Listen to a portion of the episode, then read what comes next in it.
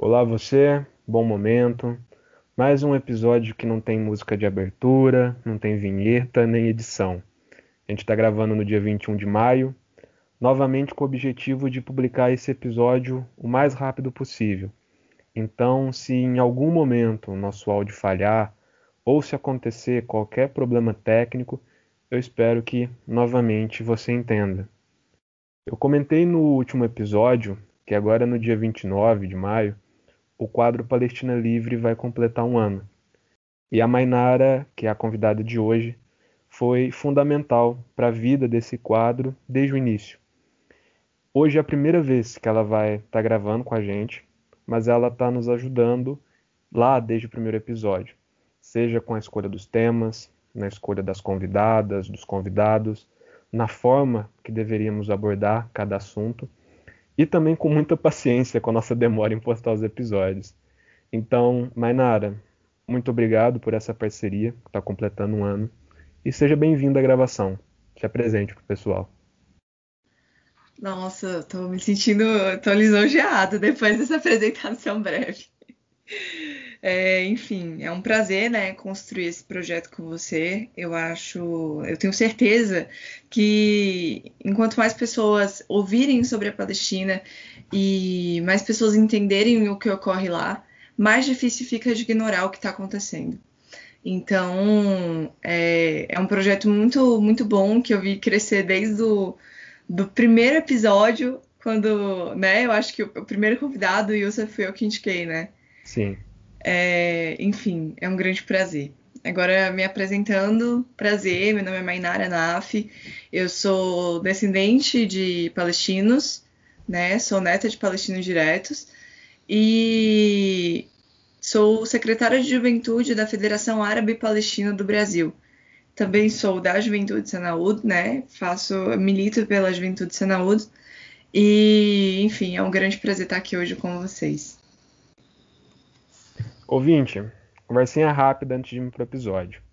Você que gosta do nosso conteúdo, você que está surpreso que postamos dois episódios no intervalo de 10 dias e não de 3 meses, você que quer mais episódios do Palestina Livre, pedimos que vocês nos ajudem através do Apoia-se. A gente está precisando de equipamento para gravação, para produção e também para edição do podcast. E com essa ajuda também vai ser possível a gente dedicar um maior tempo para pesquisa, para criação de conteúdo e também para melhorar nossas plataformas digitais. As doações começam a partir de um real. Mas se você não puder contribuir dessa forma, toda ajuda é bem-vinda. Então, apoie o Escuta História compartilhando e divulgando nosso conteúdo nas redes sociais, mandando os episódios lá no grupo do Zinedine Zap da família, dos amigos, também compartilhando no Facebook, no Twitter, no Instagram. Nós do Escuta História acreditamos na força do coletivo para construir uma história antifascista, uma história decolonial, uma história antisionista. Vamos para o episódio, Mainara? Vamos, tô aqui. É... Depois do último episódio, a gente recebeu muitas perguntas sobre o Hamas e além de ataques que a gente já está acostumado. é, é, a pergunta que eu mais recebo. E o Hamas? É, sempre falando né, que apoiamos terroristas e outras babaquices nesse sentido aí. Então, também por conta disso, esse episódio é muito importante para a gente desmistificar muita coisa que é falada sobre o Hamas. Então, Mainara, eu já vou direto ao ponto central do episódio, tá bom? O que é o Hamas? Então, é, o Hamas ele é um grupo. Tem gente que chama de grupo terrorista, braço armado, é, partido político, enfim. Então vamos por partes, né? A gente vai ouvir a quem nesse momento. É, o Hamas é um partido político eleito democraticamente na região de Gaza, Há cinco entidades no mundo que consideram o Hamas um grupo terrorista. Eu vou citar essas entidades aqui. É Estados Unidos, Canadá, Japão, Austrália, União Europeia e, claro, né, falei a cinco, mas vou, vou falar aqui a sexta também, que é Israel, mas a gente nunca fala dessa porque é óbvio que eles consideram. Então, é, o Hamas tem essa fama de grupo terrorista, mas pouco se sabe né, que, que o Hamas é realmente um partido político, que o Hamas é um símbolo de, de resistência para muitos palestinos e que o Hamas exerce um papel democrático dentro da região de Gaza, que é território palestino. Então, é, há muito, muitas contradições sobre isso, mas a gente vai esclarecer melhor ao decorrer do episódio. Mainara, é, eu acredito que esse é o ponto central, né? Quando vem essa pergunta, o que é, o, que é o Hamas, primeira coisa que a gente deve pensar é segundo quem? Então, se a gente está falando dos Estados Unidos, se a gente está falando de, de União Europeia, se a gente está falando de Israel, é claro que ele vai ser considerado como grupo terrorista. Ontem à noite eu tenho uma tradição que eu gosto de passar raiva é, durante a noite, né? Normalmente assistindo o Jornal Nacional ou outros jornais aí, Record, Band, enfim. Gosto de separar esse momento do meu dia para passar um grande nervoso. E a classificação usada pelo Bonner nesses, nessas últimas semanas sempre foi a, seguinte, né? Grupo extremista. Então, quando vem essa pergunta, é fundamental pensarmos segundo quem. Se for para esses países, se for nesse caso como eu usei como exemplo, vai ser isso: grupo terrorista, grupo extremista, organização criminosa, sempre nesse sentido. Mas é importante a gente deixar claro né, que se, tá, se trata aí de um partido eleito democraticamente na região de Gaza, pela população de Gaza. E uma coisa que a gente comentou no último episódio, Mainara, era a questão de como essas mídias hegemônicas, né, elas trabalham esse tema simplesmente como uma guerra ou um conflito. Né? A gente deixou muito claro que não se trata de um conflito entre Hamas e Israel. Gostaria que você falasse um pouquinho sobre isso, né? o quanto é contraditório, na verdade, o quanto é cínico né? tratar como um conflito, como se fosse um embate aí entre iguais. É, bem, eu acho que o primeiro ponto para a gente esclarecer o que acontece é, na mídia hegemônica aqui no Brasil é o seguinte: a diplomacia brasileira, o Itamaraty, e o Ministério de Relações Exteriores, né, não consideram o Hamas um grupo terrorista. Vamos destacar isso, é muito importante. O Brasil é, reconhece a Palestina enquanto país, nós temos embaixada da Palestina aqui no Brasil, nós temos consulado da Palestina aqui no Brasil, e o Hamas não é considerado pela, pelas autoridades políticas e diplomáticas aqui do Brasil um grupo terrorista. Então é muito contraditório é, essa posição da mídia, né? Que realmente não, não segue a, a, a, política, né? A linha, a linha política que o país, né? Que as forças diplomáticas do, do país adotam. É, agora, para a gente falar dessa diferenciação de, de conflito, da, da, que muita a mídia né, se refere muito como guerra. É, pela primeira vez nesses últimos dias, eu venho vendo, é, nos primeiros dias, é claro, que estava todo mundo falando: ah, Israel se defende de míssil do Hamas. É, enfim, a guerra entre Hamas e Israel, a guerra entre palestinos e israelenses. É, mas nos últimos dias, nós viemos percebendo que começou a ficar vergonhoso essa narrativa. Porque quando a gente olha para a quantidade de mortos e feridos palestinos e para a quantidade de mortos e feridos israelenses, inclu incluindo o IDF, que é as Forças Armadas Israelenses, há uma disparidade tão absurda. É assim, a quantidade de palestinos, e aqui eu não estou é, falando de exagero, a gente está falando de, de 30 vezes mais, né? Então nós estamos falando de 300 para 10, mais ou menos assim. Então, é, primeiro que a gente tem que observar a quantidade de mortos. Segundo, e aqui é, a gente vai explicar mais à frente por que o Hamas é, só tem armamentos dos anos 80. É, o Hamas age com armamento dos anos 80. É, enfim, nada entra em Gaza, né? Sem, sem fiscalização, nada entra, nada sai. Então, o Hamas hoje age com o mesmo armamento que ele possui armazenado desde os anos 80. Então, a gente está falando do segundo país que proporcionalmente mais investe em, em armamento, que é Israel. É, eles pegam aproximadamente, né, todos os anos, 10% do PIB deles e injetam em, em forças armadas. E a gente está falando de um país que não tem forças armadas, foi vetado de ter forças armadas por Israel, e de um grupo que age com armamento dos anos 80. Tanto que o Hamas não tem. É, as ações do Hamas que nós vemos hoje geralmente são respostas às ações de Israel. O Hamas não tem, é, não tem armamento, não tem força bélica para realizar um ataque a Israel. O máximo que o Hamas pode fazer é defender de alguma forma, né? Tentar defender de alguma forma. Então, falar, olha, se não parar isso aqui, nós vamos jogar um míssil. Que foi isso que aconteceu, né? Agora com os acontecimentos de Sheikh Jarrah. Ô, oh, Mainara, uma coisa importante também, né, que a gente vinha conversando aí nesses últimos dias, é, é a questão que dentro da comunidade palestina não há um consenso em relação ao Hamas. E pensando nesse, né, nesse sentido, é, a gente tem que deixar claro né, que o Hamas ele representa sim um grupo de resistência para uma parte da população, né, por estar reagindo a essas constantes agressões de Israel contra o povo palestino, principalmente quando a gente pensa em Gaza. Mas também tem aqueles que não concordam com a forma que o Hamas reage a Israel. Mas, independente né, de existir ou não um consenso, é, a gente tem que pensar na questão de direito à autodefesa.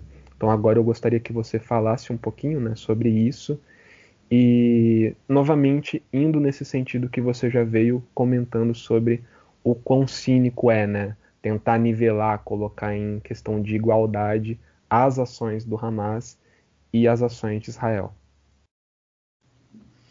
É, bem, o, como eu já havia comentado, a Palestina ela tem, ela é vetada pelo Estado de Israel é, de ter, ter, de ter forças armadas, né? Então não existe exército ou marinha na Palestina e nem aeronáutica, né? Que é o e nem, enfim, força força armada que age pelos ares. Então, é, seguindo, segundo a legislação internacional, todo mundo, todos os países têm direito à autodefesa. Então, quando você então, quando um país veta o direito à autodefesa de outro, ele está ferindo gravemente a legislação internacional, porque isso é um direito fundamental. Então, é no mínimo curioso o fato de que muitas pessoas, se, assim, se fosse um país, falando, por exemplo, eu sempre dou esse exemplo, é, para ficar mais claro para as pessoas, né? Ficar mais, mais próximo. É como se a França atacasse a Suíça e a Suíça revidasse, apesar de que a Suíça não tem, não tem é, forças armadas também, mas é por opção, tá? Eles optaram por não ter forças armadas e tem um acordo com os Estados Unidos que caso ocorra alguma coisa, os Estados Unidos defenderá a Suíça. Então, é, eu sempre uso esse exemplo porque é importante destacar é, que o país escolheu não ter forças armadas porque realmente ali ele via que não há necessidade. Mas a Palestina foi vetada de ter forças armadas. Então, é, primeiro, a gente tem que falar sobre os crimes né, contra a vida por parte do Estado de Israel. Né? A gente nunca se refere como Estado, mas é, formalmente a gente se refere por parte do Estado de Israel e os crimes é, né, e o infringimento da legislação internacional também. Então a gente precisa falar sobre isso, precisa destacar que Israel está tomando é, decisões que não diz respeito a ele, a, ao Estado, né? E isso desde 1967, né? Que foi é, uma das maiores guerras que, né, que ocorreram na, dentro da Palestina um dos maiores conflitos, com mais feridos, com mais, enfim, embate. Ô, então vamos agora para uma coisinha que a gente gosta, todo historiador gosta muito de fazer, que é aquela breve contextualização histórica. É, fala um pouco para gente como que surgiu o Hamas, né? Como que ele nasce lá do grupo da Irmandade Islâmica, dessa breve contextualização histórica. E também eu gostaria que, após fazer essa contextualização, você falasse rapidamente também a diferença entre o Hamas e o Fatah, tá bom? Tá bom. É... O Hamas ele cria força nos anos 80. No entanto, já existia uma, um grupo na região de Gaza chamado Irmandade Islâmica. É, só uma localização geográfica aqui para gente a, a região de Gaza faz fronteira com a região do Egito. Então, Egito e Gaza fazem fronteira. Então, durante uma certa, durante uma certa época, existia uma ocupação de Gaza por parte do, do Egito. Então, enquanto havia um protetorado britânico lá, isso a gente está falando de 1920, né, é, na Palestina, já existia uma, uma ocupação egípcia na região de Gaza. Então a Irmandade Islâmica ela foi resquício dessa ocupação, né? Foi um, era um movimento de resistência que, que nasceu na região de Gaza. É, em 1967, quando a OLP foi criada, a Organização pela Libertação da Palestina, a Irmandade Islâmica tinha atividades muito pequenas, porque, enfim, naquela época é, Gaza ainda não vivia sob, um, sob cerco e a ocupação egípcia já tinha acabado há muito tempo. Então a atividade da Irmandade Islâmica era muito pequena. Quando, é, enfim, agora, o que eu vou falar agora é um pouco polêmico, é, mas é um fato. Eu, depois eu vou passar a bibliografia para o José de tudo que eu vou falar aqui agora, mas eu vou é, citar direitinho. Quando o, a OLP foi criada, a OLP começou a ganhar força, é, se notou o seguinte: o Estado de Israel nota que eles precisavam de algo que contrapôsse é, a OLP dentro da própria Palestina, que é algo que eles fazem muito, né? Isso a gente pode, isso é assunto para outro episódio, mas só um comentário rápido que é uma estratégia, sempre foi uma estratégia sionista de criar conflitos por dentro. Então, é, havia a necessidade de criar, de criar um conflito por dentro, algo que pesasse, né? Seria um contrapeso ao LP dentro da própria Palestina, porque a OLP estava começando a ganhar força, é, principalmente sob, sob é, a administração e liderança do Yasser Arafat. Então. Uma coisa, é, Mainara para o ouvinte que quer saber um pouco mais sobre Yasser Arafat, a gente falou sobre ele lá no primeiro episódio. Mas se você quiser um conteúdo mais detalhado sobre Yasser Arafat, fale para a gente. A gente pode pensar também num episódio específico sobre uma biografia dele. Acho que Sim, seria interessante. Seria, seria muito legal. Acho que a, história do, do Yasser Arafat é um grande símbolo de resistência, né? O Yasser Arafat é um dos mártires mais famosos palestinos.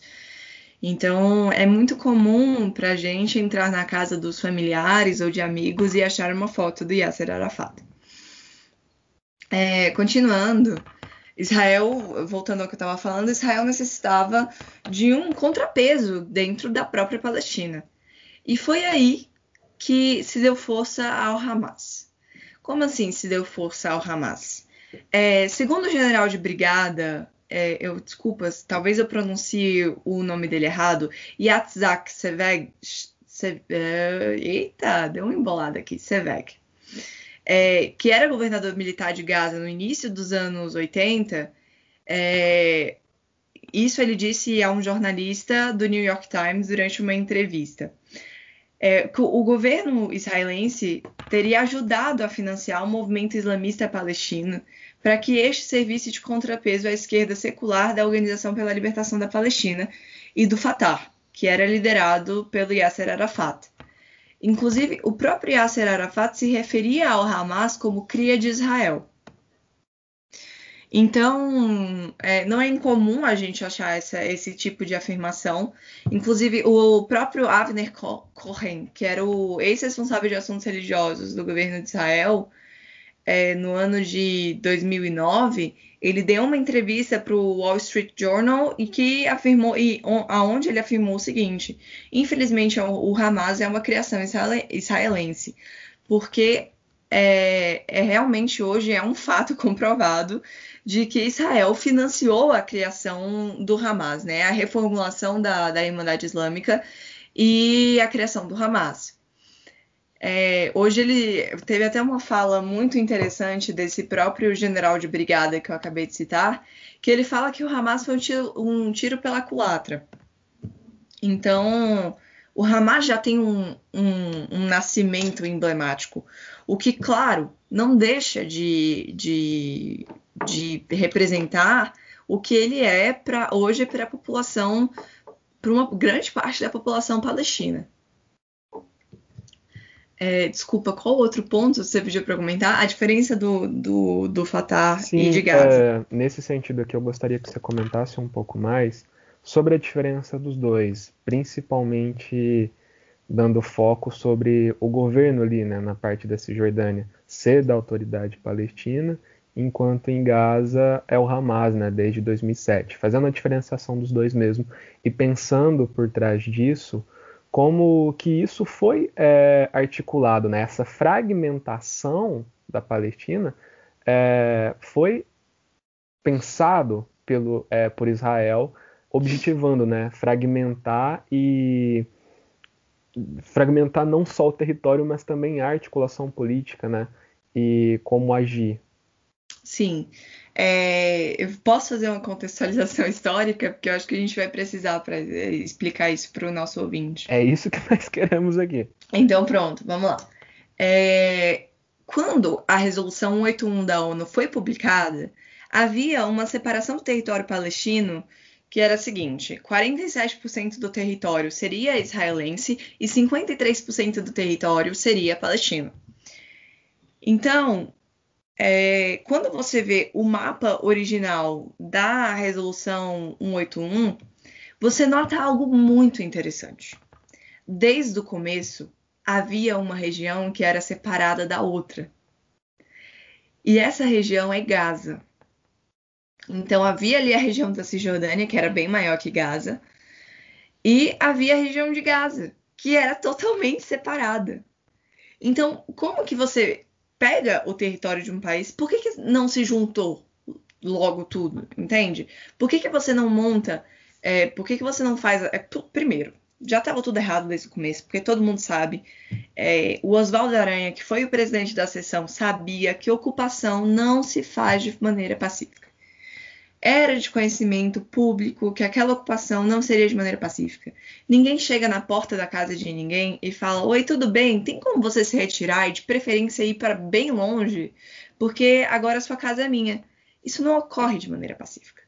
Então, era de conhecimento de todo mundo que ocorreria uma, no mínimo, uma chacina na Palestina, que foi o que aconteceu em 531 cidades. Lembrando, foram 700 e foram aproximadamente 700 cidades, é, 750 cidades desocupadas, né, onde você chega, obriga a população a sair, e 531 cidades dizimadas, onde você chega, mata a população, abre cova coletiva e enterra todo mundo. Então, era de conhecimento público que isso não seria de forma pacífica. E para completar, é, o território era fragmentado, então não havia conexão geográfica entre o território desde o começo, tá? Assim, não havia conexão geográfica entre o território de Gaza e o território da Cisjordânia, o que dificulta, o que claramente dificulta é, o governo, né, da Palestina, dificulta a, a unificação é, nacional, né? Então é importante ressaltar aqui outro ponto. Gaza a Palestina tem o maior porto marítimo do Golfo Pérsico. Então, se isso foi estratégico, se desde o começo havia uma intenção de tomar Gaza, já que em tese seria o território mais enfraquecido, não temos informação. Mas é possível. É bem provável. Mas enfim. É... Então, o que ocorre hoje em Gaza é o seguinte: existe o território da Cisjordânia, aonde quem governa é o Fatah. É, agora explicando um pouquinho do Fatah. O Fatah é um partido laico. É, o Fatah é um partido que se intitula de centro-esquerda e o Fatah é um partido que preza pela democracia. E ele governa a região da Cisjordânia. E existe um outro governo, o que não significa que, que são países diferentes, tá? Eu recebi essa pergunta, então já estou respondendo aqui. Que não significa que são países diferentes. Hoje se considera que o Fatah tem o governo da Palestina, porque a, a capital administrativa da Palestina fica na Cisjordânia, que era Mala. E existe um governo para Gaza, que é o Hamas, que foi eleito democraticamente em Gaza. Então, o Hamas se auto-intitula um partido islâmico, é, ele não é um partido laico, mas é um partido democrático. Então, essa é basicamente a, a diferença entre os dois. A posição política é, é muito parecida. Tá? Geralmente se tem é, é um aspecto mais de, de centro-esquerda dentro dos dois partidos. Então, vamos imaginar aqui nos anos 80. Para quem não sabe, nos anos 80 foi quando Hamas criou força e Israel impôs um cerco constante a Gaza, que até hoje permanece, né? Então imagina o seguinte: você tem que cruzar o país para chegar até Gaza, né? Da Cisjordânia para até Gaza, você tem que cruzar o país. E você tem que cruzar o país em um território de um, uma galera que não gosta muito de você, sabe? Isso é um eufemismo para território inimigo. Mas é um termo muito forte, então vamos usar território de uma galera que não gosta muito de você. Para quem não sabe, dentro da própria Cisjordânia, os palestinos têm terras separadas, pistas separadas. Então, um carro de palestinos não pode andar no mesmo, na mesma pista que um carro de israelenses, né? É por isso que a gente fala que para Israel tem dois tipos de pessoa, tem o cidadão e tem o palestino. Então, e é por isso que a gente afirma também que é um apartheid, tá? Depois é, é esse assunto para outro episódio, mas enfim. É...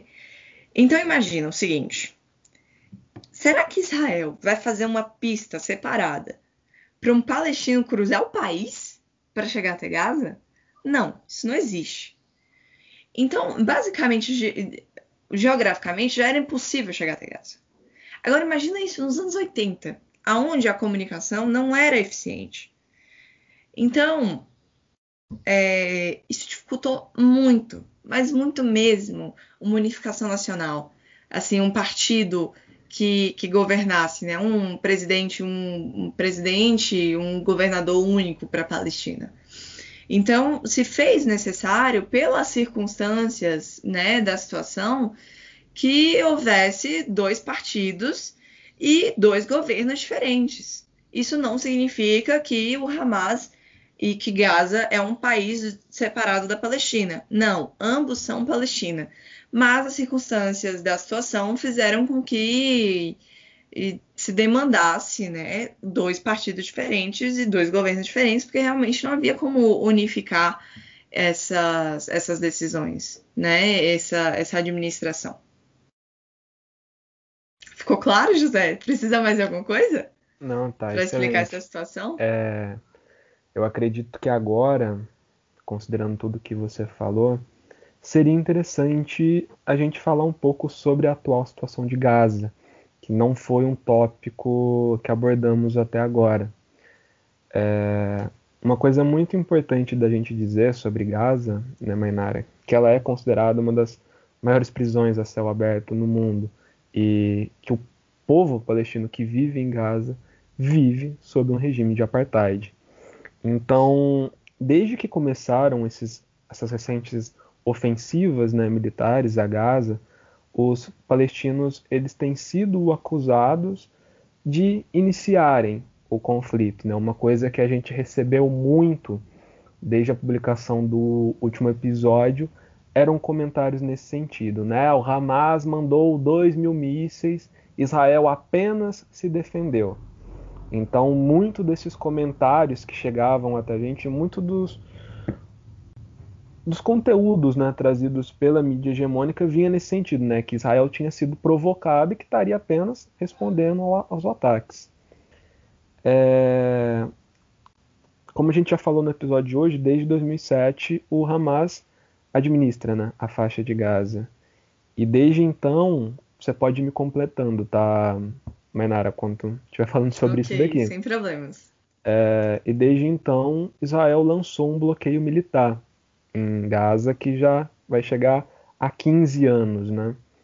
E isso devastou completamente a economia, a infraestrutura de Gaza e a, a pobreza e o desemprego acabaram disparando por conta disso. É, eu quero agradecer o pessoal da Sanaúd que ajudou a levantar esses dados e os residentes não têm acesso né, a bens e serviços básicos. A taxa de desemprego em Gaza se aproxima de 82%. É, 50% da população que vive ali depende de doação de alimentos e 56% vivem na extrema pobreza. Também tem a questão, né, Mainara, que no ano passado é, Israel proibiu o embarque de combustível e isso acabou forçando o fechamento da única usina de Gaza e deixando os moradores ali com apenas 4 horas de eletricidade por dia. Também tem a questão né, que você tinha já falado sobre é, o lugar geográfico né, que Gaza está. 96% da água de Gaza é imprópria para consumo. Então, de acordo com as Nações Unidas, é, por volta de 40% da população que vive ali recebe apenas 3 até 5 horas de abastecimento de água né, a cada 5 dias. E também tem a questão, né, Mainara, que os aquíferos foram contaminados pela água do mar e também por produtos químicos, é, fertilizantes que vêm de assentamentos israelenses. Então isso acaba colocando uma situação que os habitantes daquela região ali precisam comprar água. É, isso, como eu disse anteriormente, né, a gente está falando de famílias que vivem abaixo da linha de pobreza. Então a gente tem o problema da água em Gaza, a gente tem o problema da eletricidade em Gaza. E pensando nesse atual contexto de pandemia também, um episódio que a gente vinha falando muito né, sobre fazer quando a gente faria esse episódio era a questão da Covid. E a Covid intensificou ainda mais né, todas essas restrições.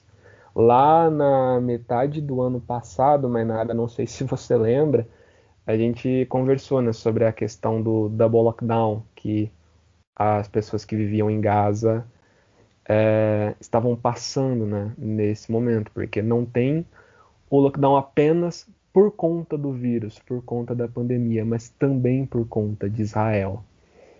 Eu gostaria que você falasse um pouquinho sobre isso, sobre a atual situação de Gaza e pensando principalmente, né, que existe esse mito é, de combate ao Hamas, né, que é muito usado pela mídia hegemônica, é muito usado por Israel, mas como você já falou, Hamas ele foi criado lá no final dos anos 80. E se a gente está falando que foi criado só no final dos anos 80, é, já passou muito tempo dos massacres né, anteriores, da limpeza étnica que já vinha sendo, é, sido instaurada na Palestina por esses grupos sionistas. Né? E esses grupos que realizaram esses massacres, realizam essa limpeza étnica, hoje se encontram no parlamento, israelense, no, no parlamento israelense, né, através dos carranistas, carranistas que a gente comentou no episódio anterior também. Só um comentário sobre isso, Menor, eu achei bem engraçado que teve uma ouvinte que, enquanto a, é, por a gente ter falado sobre os carranistas, ela entendeu carnistas. Aí ela me mandou uma mensagem falando é, eu tô procurando sobre carnistas Israel e não acho nada. Me ajudem a achar esse conteúdo. Eu falei, eu acho que você tá falando sobre os carnistas. Ela falou, ah, tá, não, agora entendi. E eu achei bem engraçado é, essa, esse comentário que foi feito. Mas esses grupos sionistas né, que realizaram esses massacres, realizam essa limpeza étnica, estão hoje no parlamento israelense. Então, é um mito né, de combate ao Hamas e Israel tem imposto esse bloqueio que retira dos palestinos que vivem em Gaza as garantias básicas. A gente está falando de água, a gente está falando de eletricidade, a gente está falando acesso a medicamento. É, bem, vamos para mais uma contextualização histórica. Gente, eu não sou historiadora, mas eu estou gostando muito de. A gente está fazendo muita contextualização aqui, né, José? É necessário. É gostoso demais, pô. o nome do podcast é Escuta História, então toma, gente. Enfim, vamos lá. É, quando ocorreu a Nakba em 1948, é, muitos palestinos fizeram o seguinte: eles foram expulsos, né? Então tinha que ir para algum lugar. Então alguns foram para a região da Cisjordânia, outros foram para Jordânia, outros foram para a Síria, outros foram para o Líbano, enfim. E alguns foram para Gaza. Por quê? Porque Gaza é a região costeira. Então, Gaza é onde tem é, o mar. Muita gente foi para Gaza. Porque de Gaza, né, em tese, você poderia ir para qualquer lugar. Você poderia ir para o Líbano, você poderia ir para o Egito, você pode ir para o Marrocos, você pode ir para a Turquia, você pode pegar aquela, aquela costa ali do leste europeu, que, né, o, a, a, costa de Gaza, você pegar um mapa, depois vocês peguem o um mapa para olhar para vocês se definirem geograficamente. É, aquela costa de Gaza, ela dá acesso a muitos lugares, mas muitos lugares. Então, era uma região muito estratégica para quem queria, é, enfim, para quem quisesse um dia sair dali. Então, Gaza, hoje, até hoje, é massivamente ocupada. A gente tem que lembrar aqui que Gaza é uma região de 31 quilômetros de extensão por 11 de largura. É muito pequeno. E tem mais de aproximadamente 2 milhões e meio de pessoas morando ali dentro. Então, assim, é muita gente. É muita gente. Não tem essa de que eu vou jogar um, um míssil em Gaza e, sei lá, vai cair em algum lugar que não vai machucar ninguém. Não existe. Se você joga alguma coisa em Gaza, alguém vai morrer. Porque é massivamente ocupado. Então, é, quando o Hamas começou a agir a gente fala que o Hamas não começou a agir, a gente fala que o Hamas começou a reagir. Porque o Hamas, de fato, reage. É, é bom a gente explicar o seguinte, gente: o cerco de Gaza é muito restritivo. É, quando o José fala que 90, 96% da, da água de Gaza não é própria para consumo, a gente não está falando de água potável. A gente está falando de água doce, água para tomar banho, água, enfim, para fazer, para usar para as necessidades básicas, para fazer limpeza, mas água potável entra pela fronteira.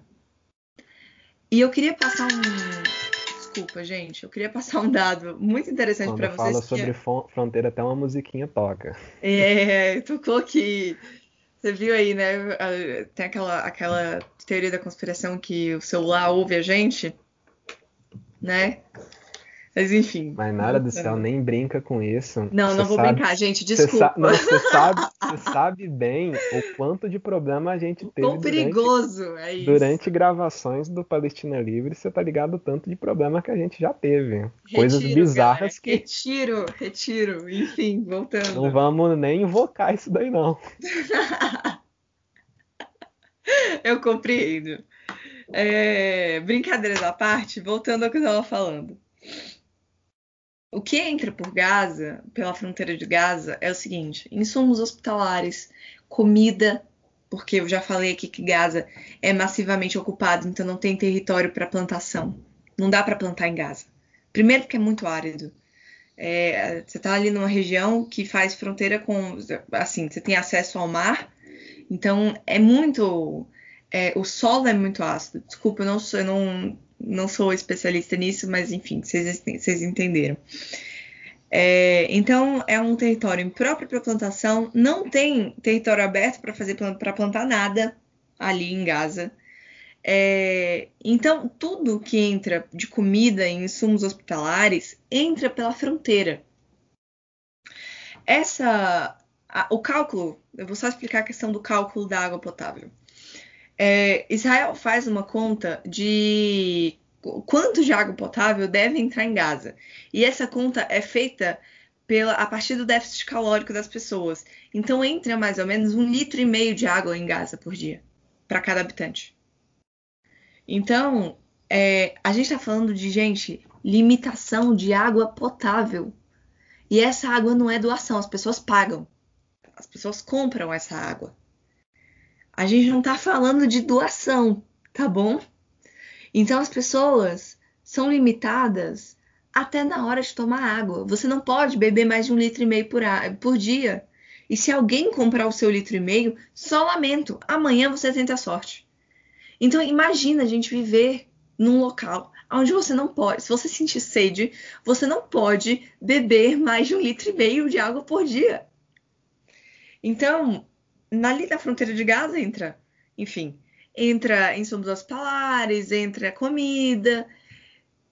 E vamos aqui destacar um detalhe. Vocês lembram no começo da pandemia, quando estava todo mundo muito desesperado? Estava todo mundo muito assustado, se conhecia muito pouco sobre o coronavírus? As fronteiras de Gaza fecharam, ou seja, não entrava comida, não entrava insumos hospitalares no momento de crise sanitária em uma região massivamente ocupada, onde as pessoas precisavam daqueles insumos para sobreviver. É, não entrava água. Então, Gaza estava vivendo um momento tão difícil.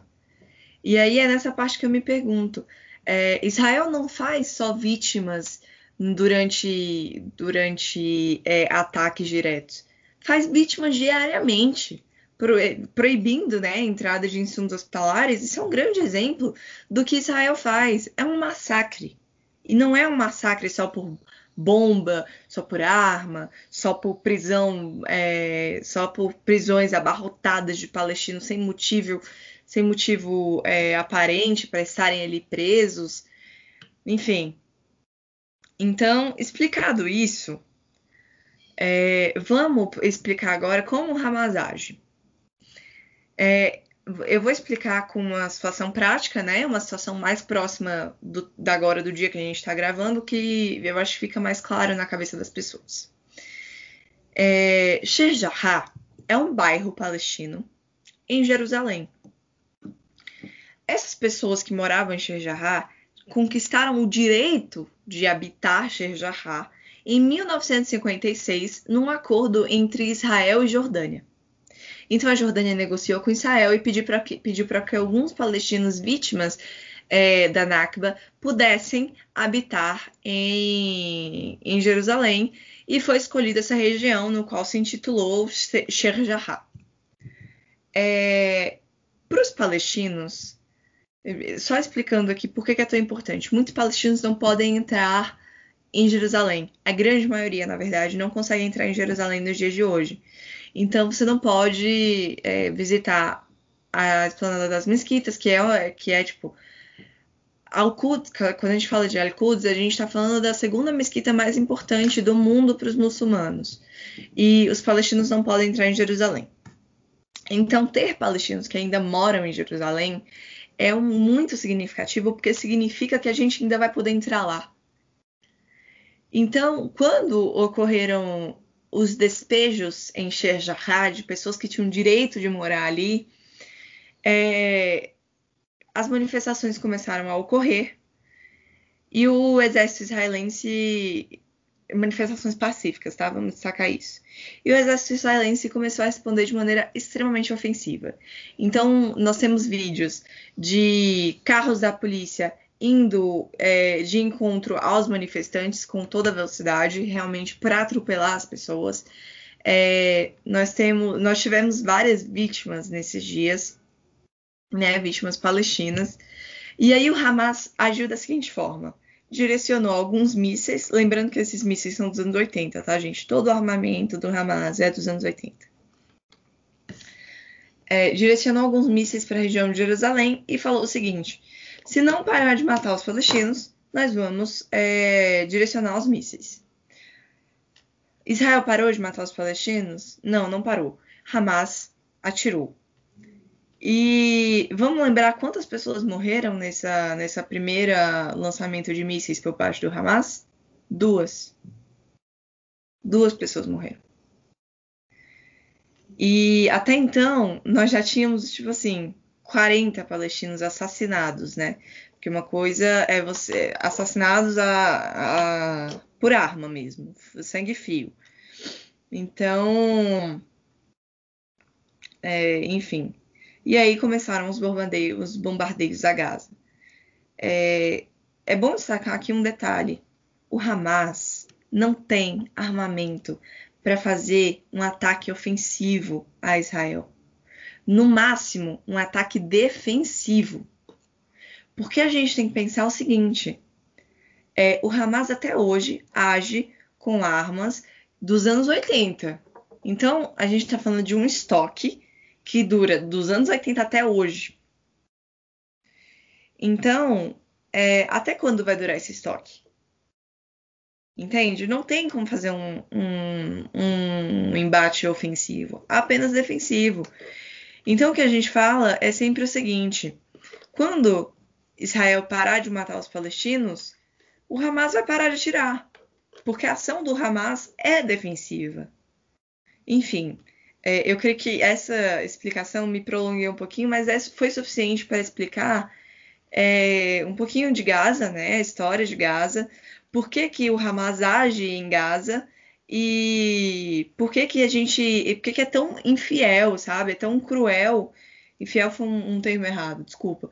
Por que, que é tão dispare, né? Você comparar, fazer essa comparação e colocar a, é de igualdade é cínico, é, é um é cinismo, é um cinismo de, de assim, proporções gigantes. Você comparar um grupo que age com armas dos anos 80 e um país que é a segun, o segundo maior país que investe em armamento no mundo, proporcionalmente, né? Então, assim, gente, é no mínimo absurdo, é revoltante. E tem o financiamento dos Estados Unidos por trás. É, tem o financiamento dos Estados Unidos por trás. Quando a gente for falar de cessar-fogo, a gente fala sobre isso, né? A gente vai falar sobre o cessar-fogo agora. Agora? é, então aproveitando que você já levantou essa bola, né? Então eu gostaria que você comentasse um pouquinho sobre o acordo, né? Feito por Israel e o Hamas sobre cessar-fogo ontem, dia 20 de maio. Uhum. É, uma coisa que eu acho importante a gente comentar sobre o cessar-fogo, Mainara, é que isso não significa que o bloqueio de Gaza acabou. Muito pelo isso contrário. não significa que os que perderam seus familiares vão ser retificados de alguma forma. É, isso não significa também que os massacres pararam, né?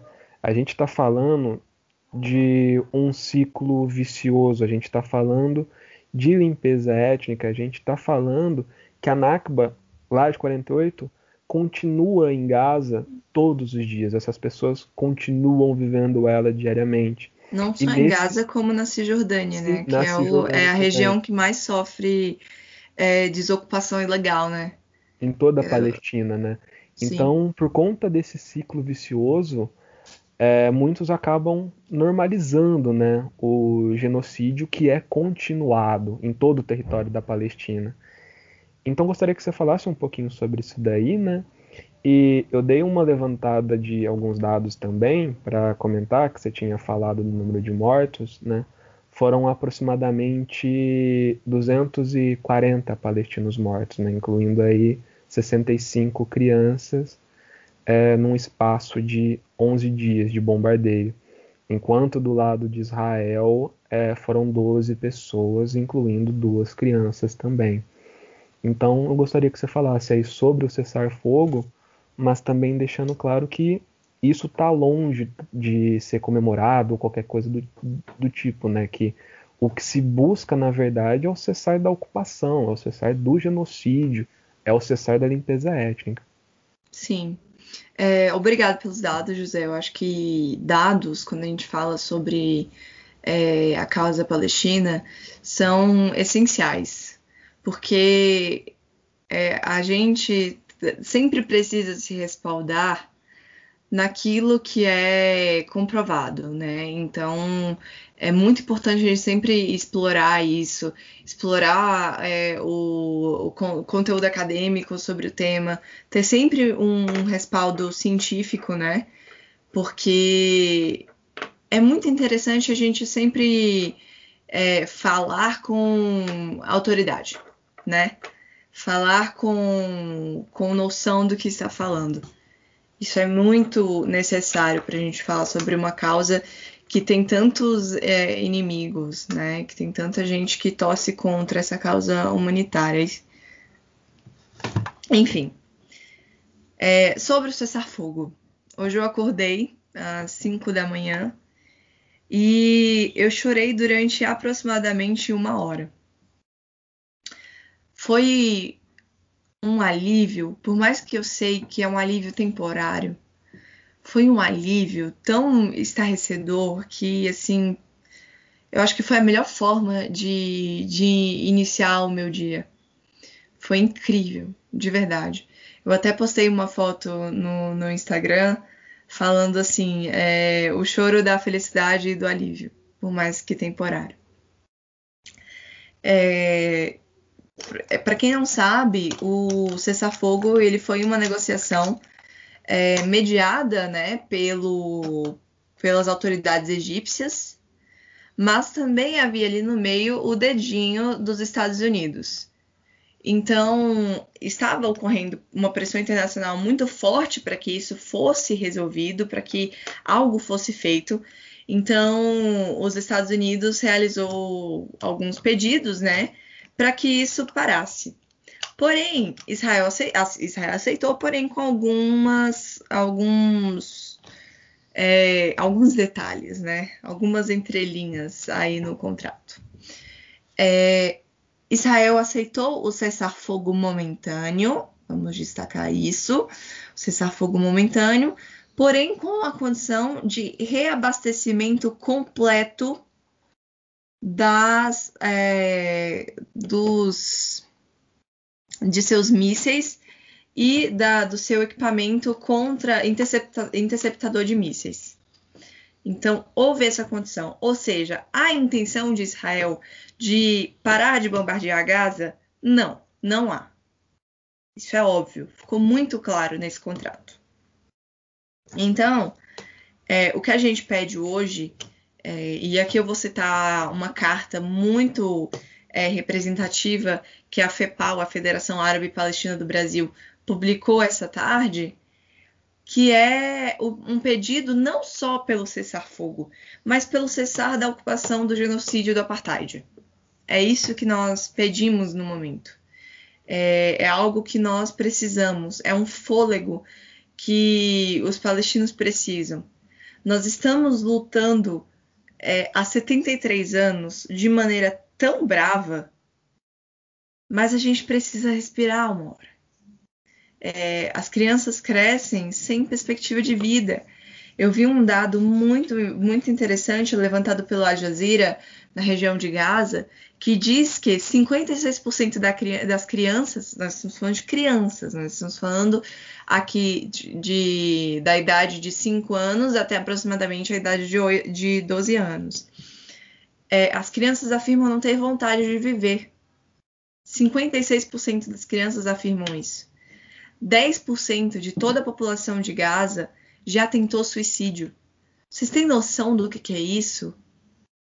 É, é, imagina, gente, você viver numa realidade onde todos os dias é, você só tem 4 horas de abastecimento de luz por dia, você não pode beber mais de um litro de meio de água, você não pode estudar porque sua escola está destruída e não tem dinheiro para reconstruir a sua escola, você passa fome seus pais são, estão desempregados, você não tem o que fazer e você é uma criança. Não tem perspectiva de vida. Isso é totalmente desumano.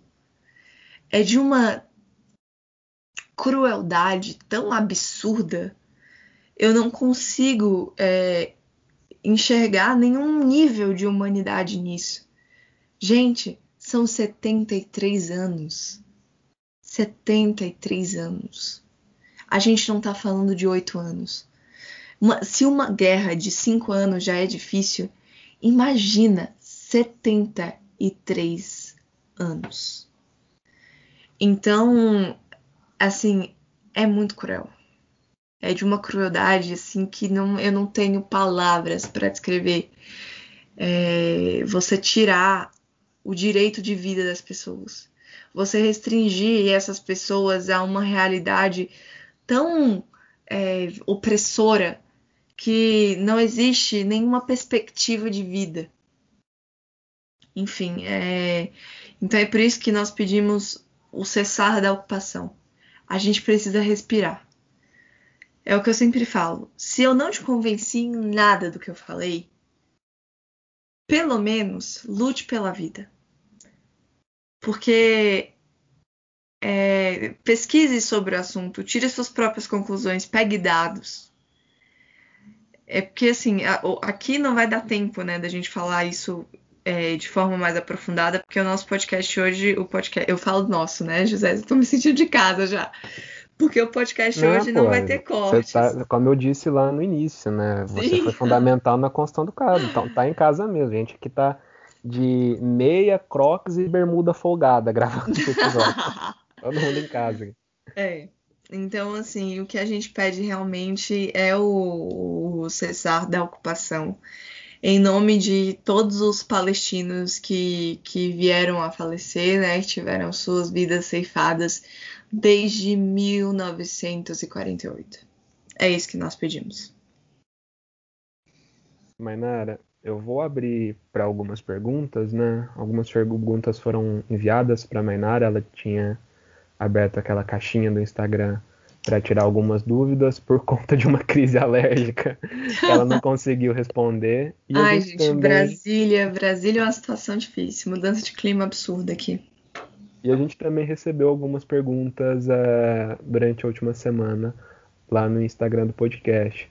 A maioria, Mainara, acabou já sendo respondida durante a nossa conversa, né? Então, eu deixei duas aqui em específico uhum. para a gente já encerrar a nossa conversa. A primeira é a seguinte: por que dizem que houve golpe do Hamas em 2007? Então, é, eu creio que sempre há uma tendência das pessoas de deslegitimar aquilo que foi eleito democraticamente, né? Uma eleição democrática. Então, muitas pessoas usam é, alguns pretextos que, assim, não tem muita explicação, né? De que, ah, mas é, o Hamas é violento, eles, é, eles ameaçaram a população. Mas, assim, o que a gente vê realmente é que há um, um apoio da população ao Hamas, porque o Hamas hoje exerce a única. O, Hamas hoje, para a população de Gaza, representa a única esperança de defesa. Então, é, bem, esses questionamentos, eu não sei se até que ponto eles são legítimos. É, só para complementar né, essa pergunta, é o líder do Hamas em Gaza disse que sem a ajuda do Irã não seriam nada. É, que faz parte da mesma pergunta, né? Foram divididos em duas. É, bem, o, o Irã, nós temos alguns países árabes. Vamos falar um pouquinho sobre isso. Tem tempo, José? Usar uns quatro, uns quatro minutinhos para a gente falar disso. É, a Palestina, hoje, ela é apoiada por alguns países árabes. Houveram alguns acordos recentes, principalmente durante o governo Trump, é, algumas negociações que visavam realmente o aspecto financeiro entre Kuwait, Catar, Emirados Árabes Unidos e Arábia Saudita com o Estado de Israel, visando benefícios financeiros por parte dos Estados Unidos. É, então, mas nós temos o apoio de muitos países que ali da região. O Irã e o Iraque não são países árabes, tá? Não estão no Golfo, não estão no Golfo Pérsico, na, na Península Arábica, mas é, são países que apoiam fortemente a, a, Palestina e apoiam qualquer é, movimento de resistência dentro da Palestina. Então, com certeza, nos anos 80, quando a, a comunicação dentro de Gaza era mais era facilitada, né, entre aspas, é, o Irã, o Iraque, o próprio Líbano também, é, o próprio Egito ajudaram a, o, o Hamas também a, a se reerguer, né? Mais uma força de, de resistência dentro da Palestina, apesar de que o apoio israelense dado ao Hamas visasse algo contrário, né? Mas pelo como o próprio general de brigada que eu citei mais cedo, que eu não vou repetir o nome porque enfim, com certeza vou pronunciar errado novamente, afirmou o Hamas foi um tiro pela culatra dado por Israel, porque foi algo que eles injetaram dinheiro para que se opusesse ao LP, mas que na verdade se virou contra eles, né? Foi mais uma, uma força de resistência dentro da Palestina. E, Mainara, a, uma última pergunta, tá? Que foi mandada é, para o nosso Instagram. E eu gostaria muito que você respondesse ela. É a seguinte: Por que vocês esquerdistas não se mudam para a Palestina e param de encher nosso saco? Interrogação, interrogação, interrogação. É... Então, é muito interessante essa pergunta. Primeiro eu vou responder É o novo vai para Cuba. É o novo vai para Cuba. Exatamente. Mas o que eu quero falar é o seguinte: a Palestina, a causa palestina, é uma causa humanitária. É uma causa sem partido, é uma causa sem cor, sem raça, sem etnia. É uma causa pela vida. Se você é ser humano, defenda a vida, meu amigo. Eu acho que é o mínimo que nós, enquanto pessoas, podemos fazer pelos nossos irmãos, não é mesmo? É, um uma das coisas assim mais marcantes das religiões monoteístas em geral e também algumas religiões politeístas, que é o amar o próximo. Né? É uma das ensinações, é um, um dos ensinamentos, ficou mais famoso, claro, na religião cristã, mas é um, ensina, é um ensinamento de todas as religiões é, monoteístas, ao meu conhecimento, né? Eu não vou saber falar aqui de, religiões, de religiões politeístas, mas se você sabe, é, bota lá nos comentários do nosso, dos nossas redes sociais. Então, o mínimo que nós podemos fazer enquanto seres humanos é defender a vida acima de tudo, apesar de interesses financeiros, né? Então, é por isso que nós sempre dizemos que a causa palestina é uma causa sem partido. É claro que eu, aqui no Brasil hoje por, por ser mais interessada em pautas é, em pautas de direitos humanos, de enfim, de direito à vida, a esquerda apoia mais a causa palestina. Mas nós temos vários parlamentares e, e, pessoa, e personalidades políticas que apoiam a causa palestina e são extremamente conservadores. Um exemplo disso é o Esperidião Amin. Esperidião Amin é um grande amigo da causa. Nossa, é, o gabinete do Esperidião Amin é, tem uma foto de uma parede à outra, de, assim, de fora a fora, uma foto gigante com Yasser Arafat. Então, não é porque você é de esquerda ou de direita que você não pode defender a causa. Existe esquerda sionista também, tá bom? É, você deve defender a causa palestina, nós podemos ajudar a causa palestina porque nós somos seres humanos e nós prezamos pela vida né? A gente vê uma injustiça e fica e se sente revoltado com isso. Então, não façam, por gentileza, não façam de uma causa humanitária uma briga política. Aqui no Brasil, pelo menos, né? A gente tem que pensar que tem pessoas morrendo, tem pessoas que não têm perspectiva de vida mais. Então, é, enfim, eu havia comentado isso com o José mais cedo e eu acho que seria interessante falar isso agora. É uma frase que eu falo sempre que geralmente é muito polêmica, mas que eu, eu explico e as pessoas acabam entendendo. É, por conta dos nossos é, preconceitos né, sociais, é muito fácil, muito mais fácil para nós é, ocidentais termos uma empatia com pessoas brancas de origem europeia e etc. Porque é aquela imagem, é naquela imagem na qual a gente se espelha Entende? Então, é por isso que hoje a gente encontra. Esse é um dos motivos, né, pelos quais a gente encontra muita gente contra a causa palestina. E não há real motivo, é, se nós pensarmos racionalmente, para ser contra a causa palestina. Por mais que você seja contra o Hamas, a favor do Hamas, tanto faz. O que importa é que tem gente inocente morrendo. E que a vida de várias pessoas está sendo ceifada. E é por isso que a gente deve defender a causa. Ô, oh, Mainara, a gente só não pode esquecer, isso também é uma pauta para outro episódio que vai ser gravado futuramente, é como o governo bolsonarista usa né, da imagem de Israel, até o próprio é, neopentecostalismo, acho que pronunciei certo, eu sempre me embolo para falar essa palavra, também usa né, do discurso sionista na sua base. E só pensando nessa pergunta, né, que eu brinquei, né, que é o novo vai para Cuba, eu, eu respondi esse rapaz uh, da seguinte forma: Qual que é o significado da Sanaúd? Só lembra pra gente, Menara. É, Sanaúd é uma palavra em árabe que significa voltaremos.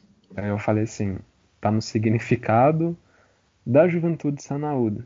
O que os palestinos, os palestinos querem é exatamente isso. Só que no meio do caminho. O direito a... ao retorno, né? Sim, só que no meio do caminho tem a porra de uma potência colonial. Então, é, é um comentário que, assim, falei né, num tom de brincadeira, porra, o novo vai para Cuba. Mas eu comentei, olha, eu, como militante da causa, uma pessoa que estuda, lê e produz conteúdo sobre a causa palestina, eu tenho sim muita vontade de ir para a Palestina um dia. E também para Cuba, tenho vontade de conhecer os dois países. É, mas para a gente fechar a conversa, Mainara, agora é um momento de considerações. Nesse ponto, você está livre para falar sobre o que quiser. Se tem algum ponto que você acha que a gente não fechou ou abordou durante o episódio, ou se você só quiser mesmo fazer as suas considerações finais, é, falar sobre o seu Instagram, né, que agora você está mais ativa nele, produzindo conteúdo por lá, fazer indicações de outras páginas, talvez esse espaço aqui é aberto para você fazer o que quiser, tá bom? É, obrigada, José, pelo convite. Obrigada mesmo. Foi muito bom gravar. É um assunto polêmico, né? A gente estava com um pouquinho de medo, mas deu tudo muito certo. É, enfim, eu espero que quem tenha ouvido esse podcast tenha entendido o que é o Hamas. E entenda que o Hamas não serve, não pode e não deve servir de desculpa para se dizimar uma população. É isso que é por isso que eu sempre falo, não existe possibilidade de você jogar um míssil em Gaza e não matar ninguém. Você vai matar alguém. E o que Israel precisa, na verdade, é de fazer uma desculpa para matar e para dizimar a população, porque Gaza é um território valioso, né? Gaza é um território é, assim de acesso ao mar e um grande porto, né? Um porto gigante. Então, é, o que se quer é realmente que aquela população saia dali e o mais rápido possível. Então, eu quero que vocês entendam o seguinte: o Hamas não é, não serve de desculpa, não pode servir de desculpa para se matar a população palestina. Tem pessoas inocentes morrendo. E isso não diz respeito é, ao Hamas. Isso diz respeito a todos nós que, que vivemos, né, que somos seres humanos, por mais que do outro lado do mundo, porque um dia pode ser a gente também. A gente sempre usa aquela imagem do Brasil, né, onde o território brasileiro começa a, tipo, gradualmente a se transformar em Israel e pergunta como você se sentiria? Porque realmente para tentar produzir nas pessoas é, a sensação do impacto que a população palestina vive. Então, bem, eu queria que seja isso. Se ficou algo assim pouco esclarecido, se você tem alguma dúvida, me manda mensagem lá no meu Instagram. Eu estou sempre disponível para responder todo mundo.